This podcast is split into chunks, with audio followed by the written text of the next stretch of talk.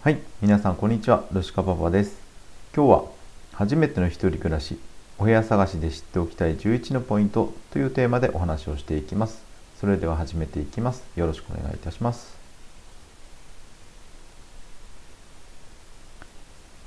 初めての一人暮らしは楽しみですよね。ワクワクする気持ちとハラハラする気持ちで胸がいっぱいではないでしょうか。でもお部屋をどうやって探したらいいのかわからない。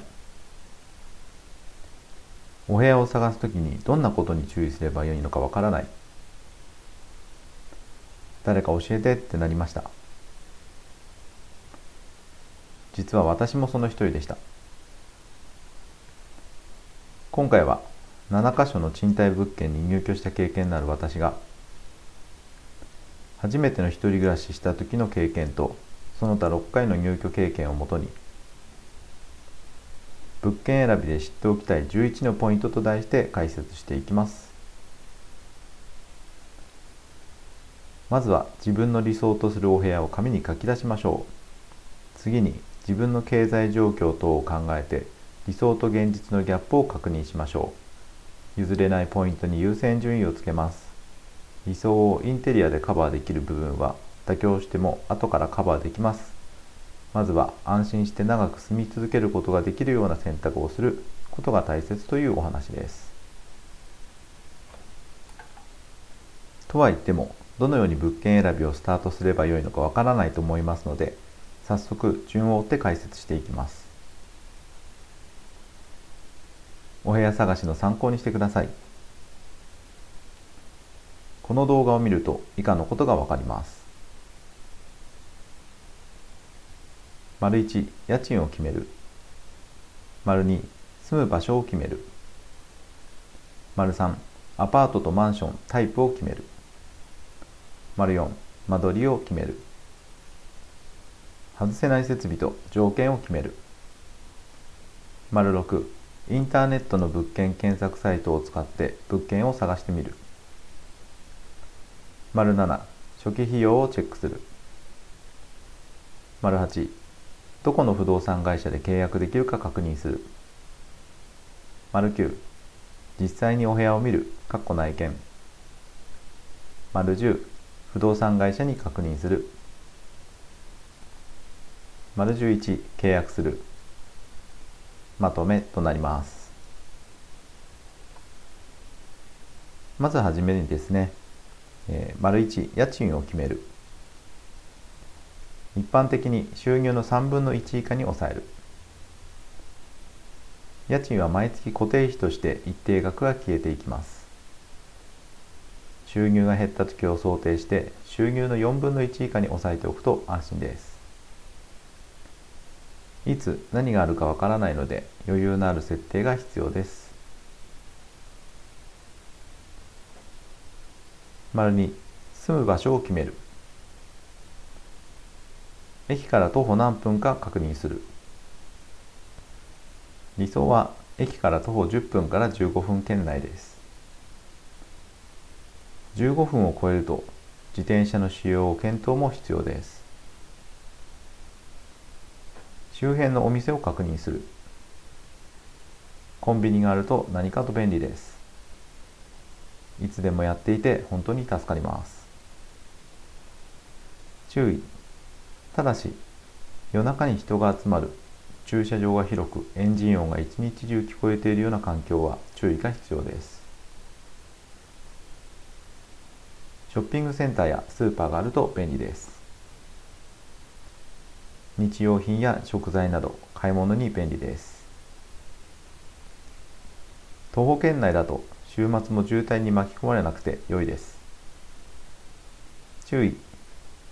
ただしあまりに近いと普段から車の通行量は多くなるので確認しておいた方が良いです。子供がいる家庭は公園が近くにあるか確認する。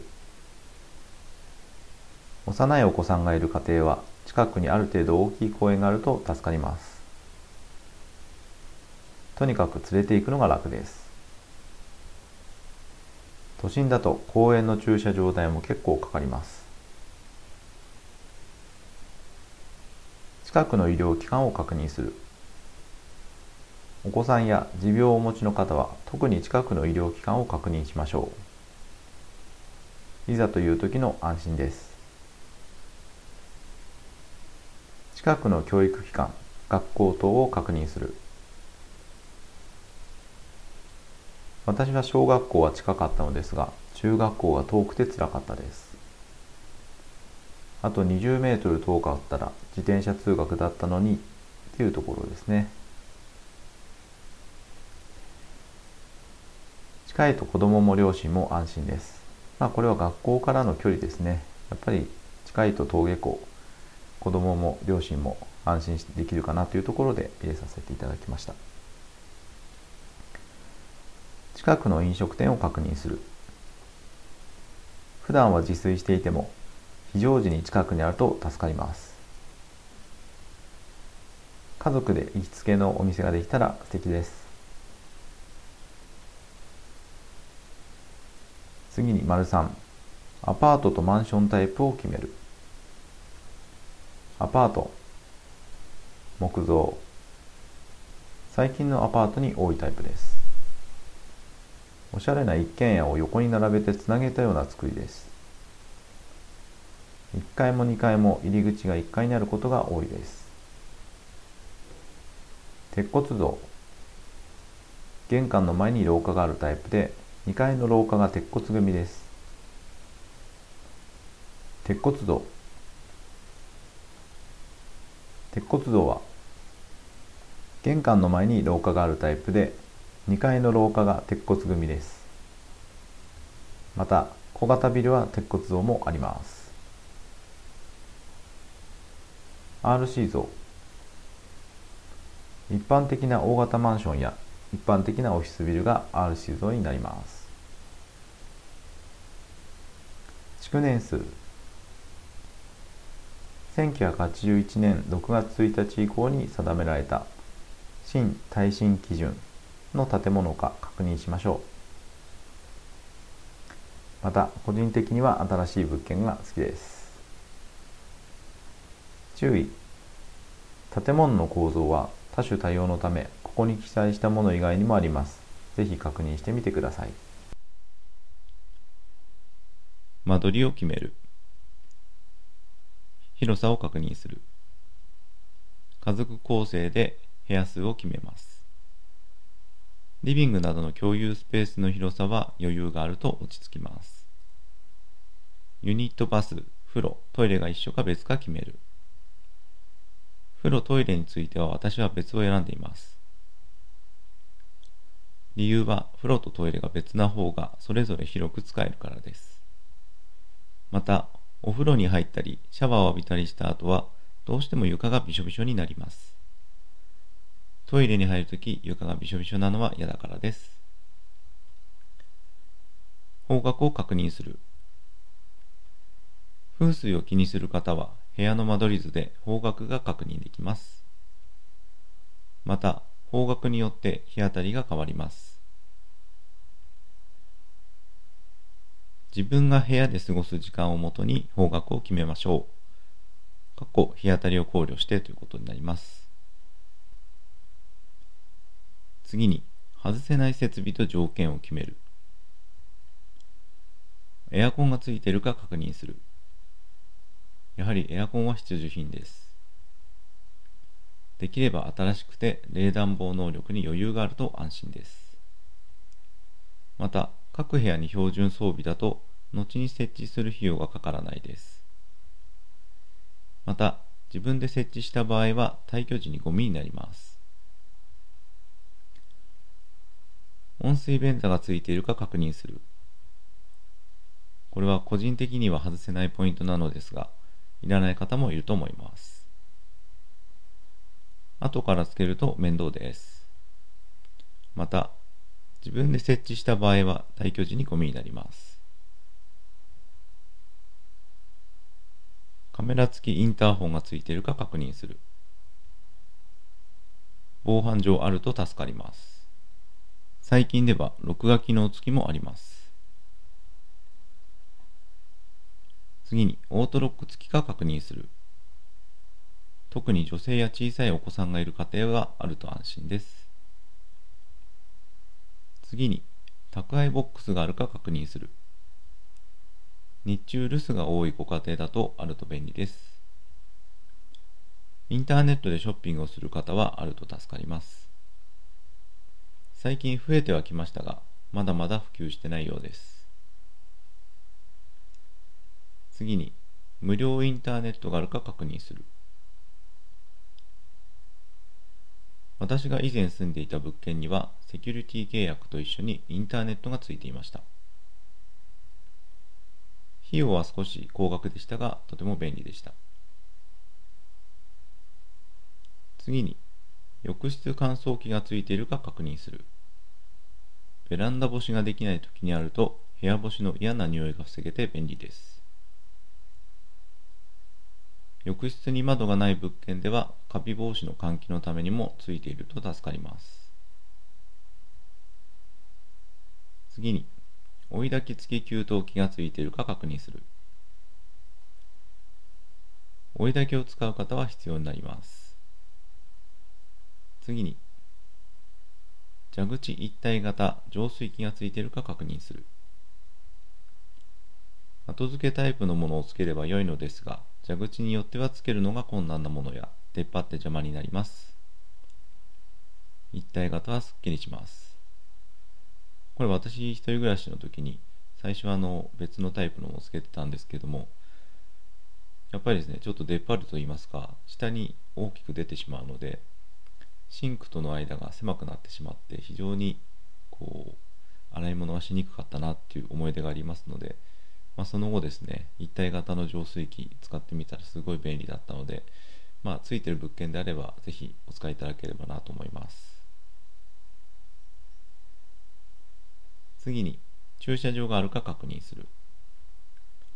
車を所有している方は必要です。敷地内なのか敷地外なのかまた立体駐車場なのかも確認した方が良いです。はい、これも車が好きな方はすごい気になるところじゃないかなと思うんですけども私もどちらかというと車が好きな方なので、まあ、敷地内の駐車場でなおかつ自分の部屋から車が見えるっていうところだとすごい安心したなっていう記憶があります。なので、まあ、その辺も気をつけてですね、えー、不動産会社さんに確認した方がよろしいのかなと思います。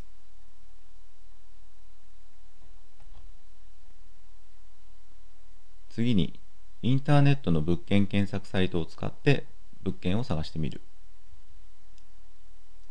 インターネットで検索してみる。今まで決めてきた家賃場所タイプ間取り設備の条件で検索をかけてみましょう。気になる物件や気に入った物件はしっかりメモをするか印刷しておきましょう。後ほど比べるときにあると便利です。次に初期費用をチェックする。家賃の他にも最初にかかる費用があるので確認する。初期費用は毎家賃1ヶ月分入居前に入居月と翌月分がかかります。入居月が途中だと日割りになることもあります。敷金、家賃の1ヶ月から2ヶ月分。退去時にクリーニングや原状回復を行う際の費用となるものです。礼金、家賃の1ヶ月から2ヶ月分。大家さんへのお礼のお金で基本的には返金されないです。火災保険料約5000円から1万円弱。火災や水漏れ等のトラブル時に保証される損害保険です。加入は必須です。不動産会社が決めた保険会社でなくても大丈夫です。まずは相談しましょう、まあ、基本的に不動産会社が進めてくる保険会社に入ってしまってもよろしいかなと思うんですけれども、まあ、自分でよくその辺詳しい方は、えー、自分で選んで入ることもできると思いますので、まずは相談してみましょう。え仲介手数料。半月から1ヶ月分。不動産会社等へ支払う紹介料です。まあこれあの物件紹介していただいたんでまあその分のですねまあ紹介手数料手数料になりますね。はい。次にどこの不動産で契約できるか確認する。気に入った物件を取り扱っている不動産会社を確認する。基本的にはインターネットで物件を掲載しているページに不動産会社が載っています。お問い合わせフォームや E メール、電話等で問い合わせますできるだけ実際にお部屋を見る、かっこ内見しましょうまた住みたい地域の不動産屋さんに直接訪問します事前に電話で予約を入れましょう。その際に希望条件を伝えておくと物件を探しておいてくれます。また、当日内見もできて何回も行く手間が省けます。はい。先ほどから内見内見って言ってるんですけれども、これは実際にですね、えー、不動産会社さんと一緒にですね、お部屋の方を見に行くことができます。まあ、のインターネットとかですね、えー、資料なんかでこう探しても実際のお部屋を見に行かないと、まあ、入居した時にあれこんなお部屋だったんだっていうちょっと自分で想像していたものと違うなんてことが起きてしまいますので必ず内見の方はお願いしましょう。それでですね内見の際にはいろいろ見るポイントなんかもありますのでその辺もこの後ご説明していきます。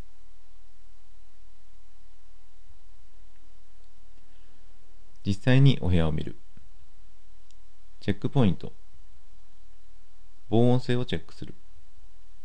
床。ミシミシ具合やあるコートの反響音を確認しましょう。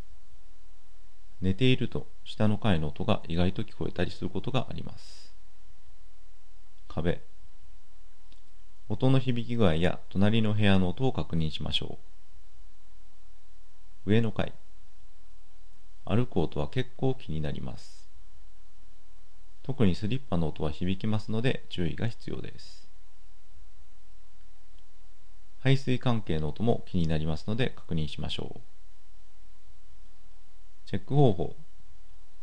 耳を当てる。まあ、これが手っ取り早いですね。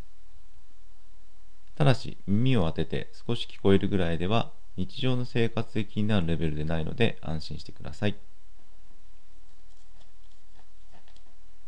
まあ、あの耳を当てて音を聞いてもらうとどういう音が聞こえるのかなってまず聞こえるんですけれども、まあ、それでですね、ほんとかすかに遠くの方で聞こえるような音であればほとんど気にすることはありません。また耳を離してですね、まあ、今耳で聞こえた音が聞こえなければ、まあ、ほとんど日常生活で気になる音ではないので気にすることはないんですが、まあ、耳を離しても結構聞こえる音であればやっぱりちょっと日常気になる音になってくると思いますので、まあ、その辺もですね含めて確認していただければなと思います。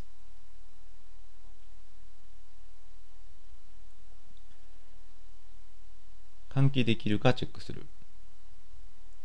換気扇。部屋の換気はカビの発生防止になるので確認しましょう。お部屋の窓。窓を対角線上に開けられると効率よく換気ができます。また窓を開けた時に風が通るので気持ちいいですお風呂に窓窓を開けて換気できるとカビ発生防止になるので確認しましょう、まあ、この換気関係ですねこれも本当に結構大切なところで、まあ、窓が開け放てると結構カビ防止になるんですけれども、まあ、窓が少ないとか開けられない状況っていうとちょっとそういったカビの発生なんかも懸念されますので、まあ、これも確認していただければなと思います。次に湿度をチェックする。窓のサッシ。結露がないか確認しましょう。カビの原因になります。壁紙。結露シミがないか確認しましょう。カビの跡がないか確認しましょう。収納の中。カビの跡がないか確認しましょう。はい。この湿度の問題ですけども、これはなかなかまあ、解決するためには除湿機であったりエアコンの除湿機機能を使わなきゃいけなかったりと結構その後の手間といいますか電気代かかっちゃったりすることもありますので、まあ、湿度のチェックですね。できればしていただいた方がよろしいのかなと思います。次に水回りをチェックする。水圧。水圧が弱いのは改善が難しいので最初に確認しましょう。水圧が弱いとストレスになります。台所。水道蛇口周りの水漏れがないか確認しましょう。排水口の匂いも確認しましょう。洗面所。水道蛇口周りの水漏れがないか確認しましょう。排水口の匂いも確認しましょう。お風呂のシャワー。シャワーヘッドの水漏れがないか確認しましょう。排水口の匂いも確認しましょう。トイレ。便器の裏側の黒ずみを確認しましょう。黒ずみがあるときはタンクの中にカビが発生している可能性が考えられますので確認しましょ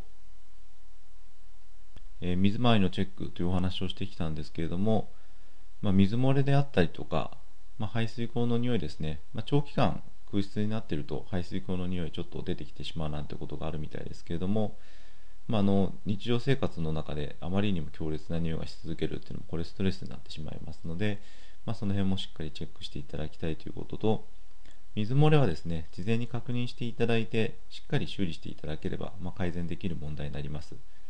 まああとですねそのまま放置してしまうと、まあ、そこからカビが発生したりとかあとは設備にですね、まあ、何らかのダメージを与えてしまうなんてこともありますので、まあ、事前に確認できればよろしいのかなと思います。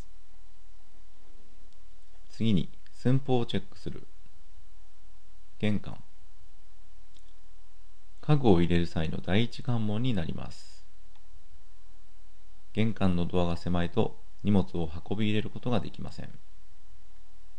階段。家具を入れる第二関門になります。階段が狭いもしくは途中で折れ曲がっていると荷物を2階に運び入れることができません。最近は1階に玄関があってすぐに階段で上がるタイプの物件が増えてきています。特に大型家電は持ち上げるのが大変なので確認しましょう。次に部屋のドア。家具を入れる際の第三関門になります。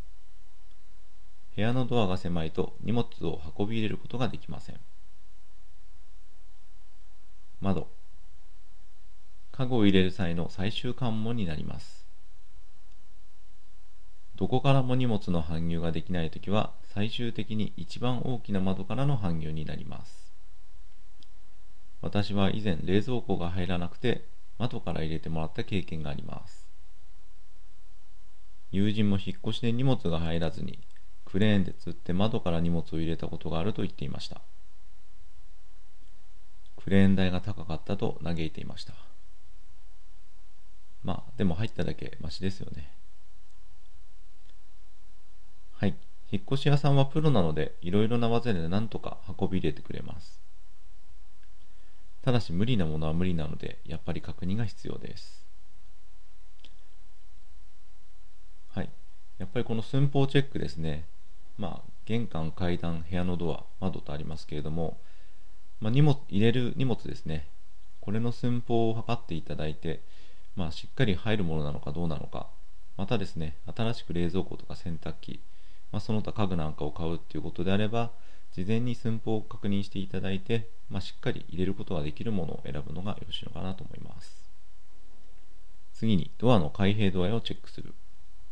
玄関、部屋のドア、完全に90度開かないドアがあるので注意です。玄関や窓枠で寸法を測ってしまうとドアの出っ張りなどで引っかかることがあります。一番狭いところで寸法を測ると安心です。まあ、先ほどの荷物の運び入れの話になりますけれども、まあ、一番狭いところで測っておくことがよろしいのかなと思います。はい。下駄箱の収納力をチェックする。靴が多い方はもちろんですがその他にも外回りで使う小物類を収納しておけるか確認しましょう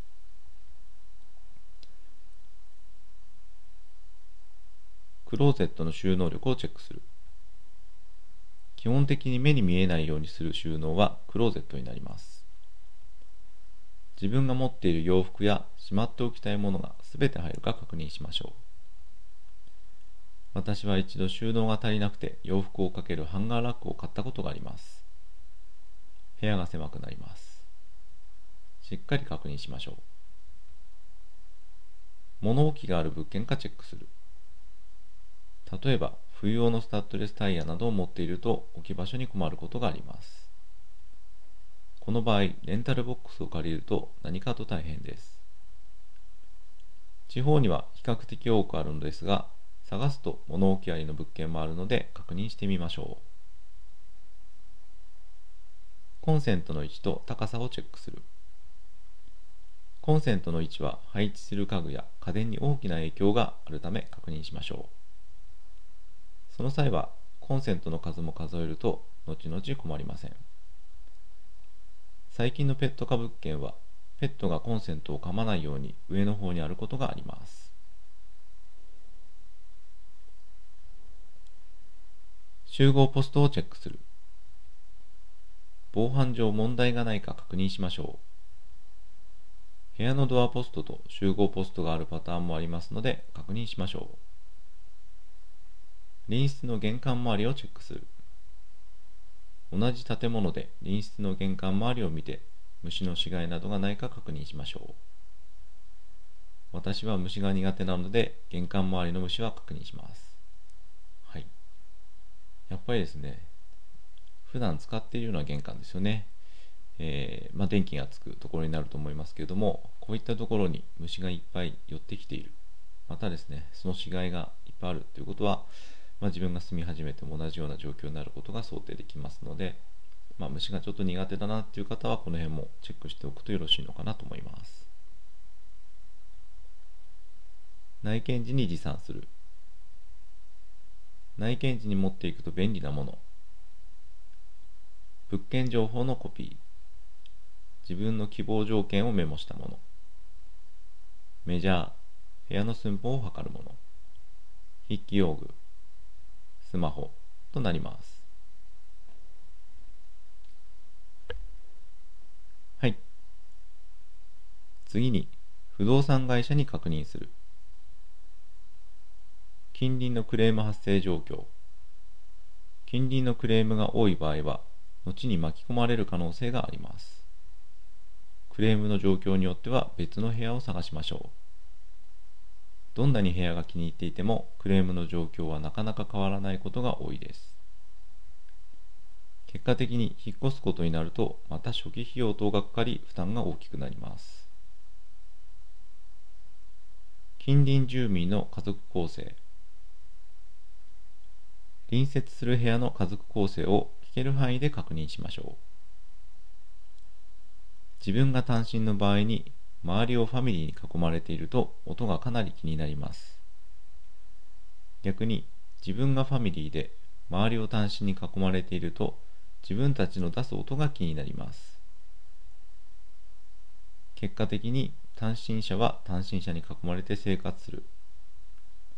ファミリーはファミリーに囲まれて生活する方がお互いストレスがなく生活できます。またファミリーはファミリーだと同じ年頃の子供たちは仲良くなって遊び始めます。お母さんたちは子育てを相談できる仲間もできます。人付き合いが苦手な方もいるので一概にはいません。はい。ということでですねやっぱりあの近隣の家族構成この辺はしっかり確認できるのであれば確認しておいた方がよろしいかなと思います。やっぱりあの単身の方とファミリーの方と、まあ、立場が違うとですね、まあ、状況も違うというところで、まあ、同じような状況の方が周りにいると、まファミリー同士で固まればもちろんうるさいなって思うこともあると思うんですけれども逆に自分が出した音なんかもですね、まお互い様という形で感じることができるんではないかなと思いますので、まその辺もですね含めて確認して検討していただければなと思います。はい、次に部屋の空室期間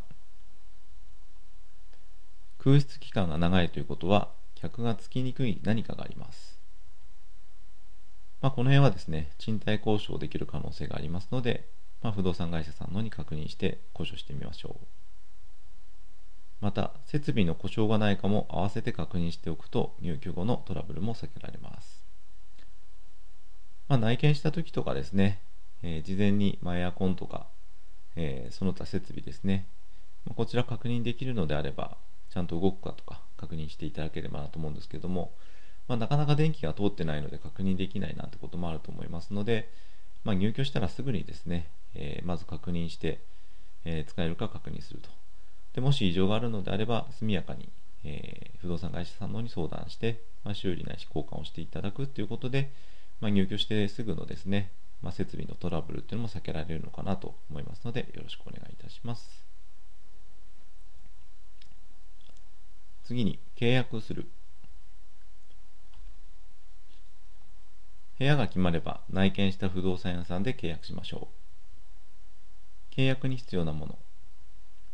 身分証明書、過去運転免許証や保険証のコピー。住民票、入居者全員分。印鑑及び印鑑証明。事前に印鑑を居住している自治体に登録する必要があります。数日かかることがありますので早めに準備しましょう収入を証明できる書類源泉徴収票納税証明書と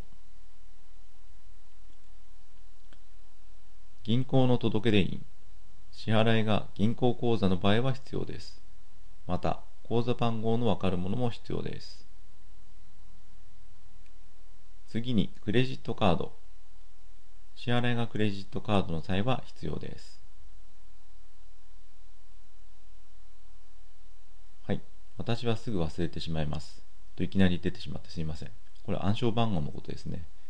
まあ、カードを使うときに、まあ、暗証番号をすぐに忘れてしまうので、まあ、もしカードで、えー、お支払いするってことであれば、もちろん暗証番号も必要になってくると思いますので、この辺も忘れずに確認しておきましょう。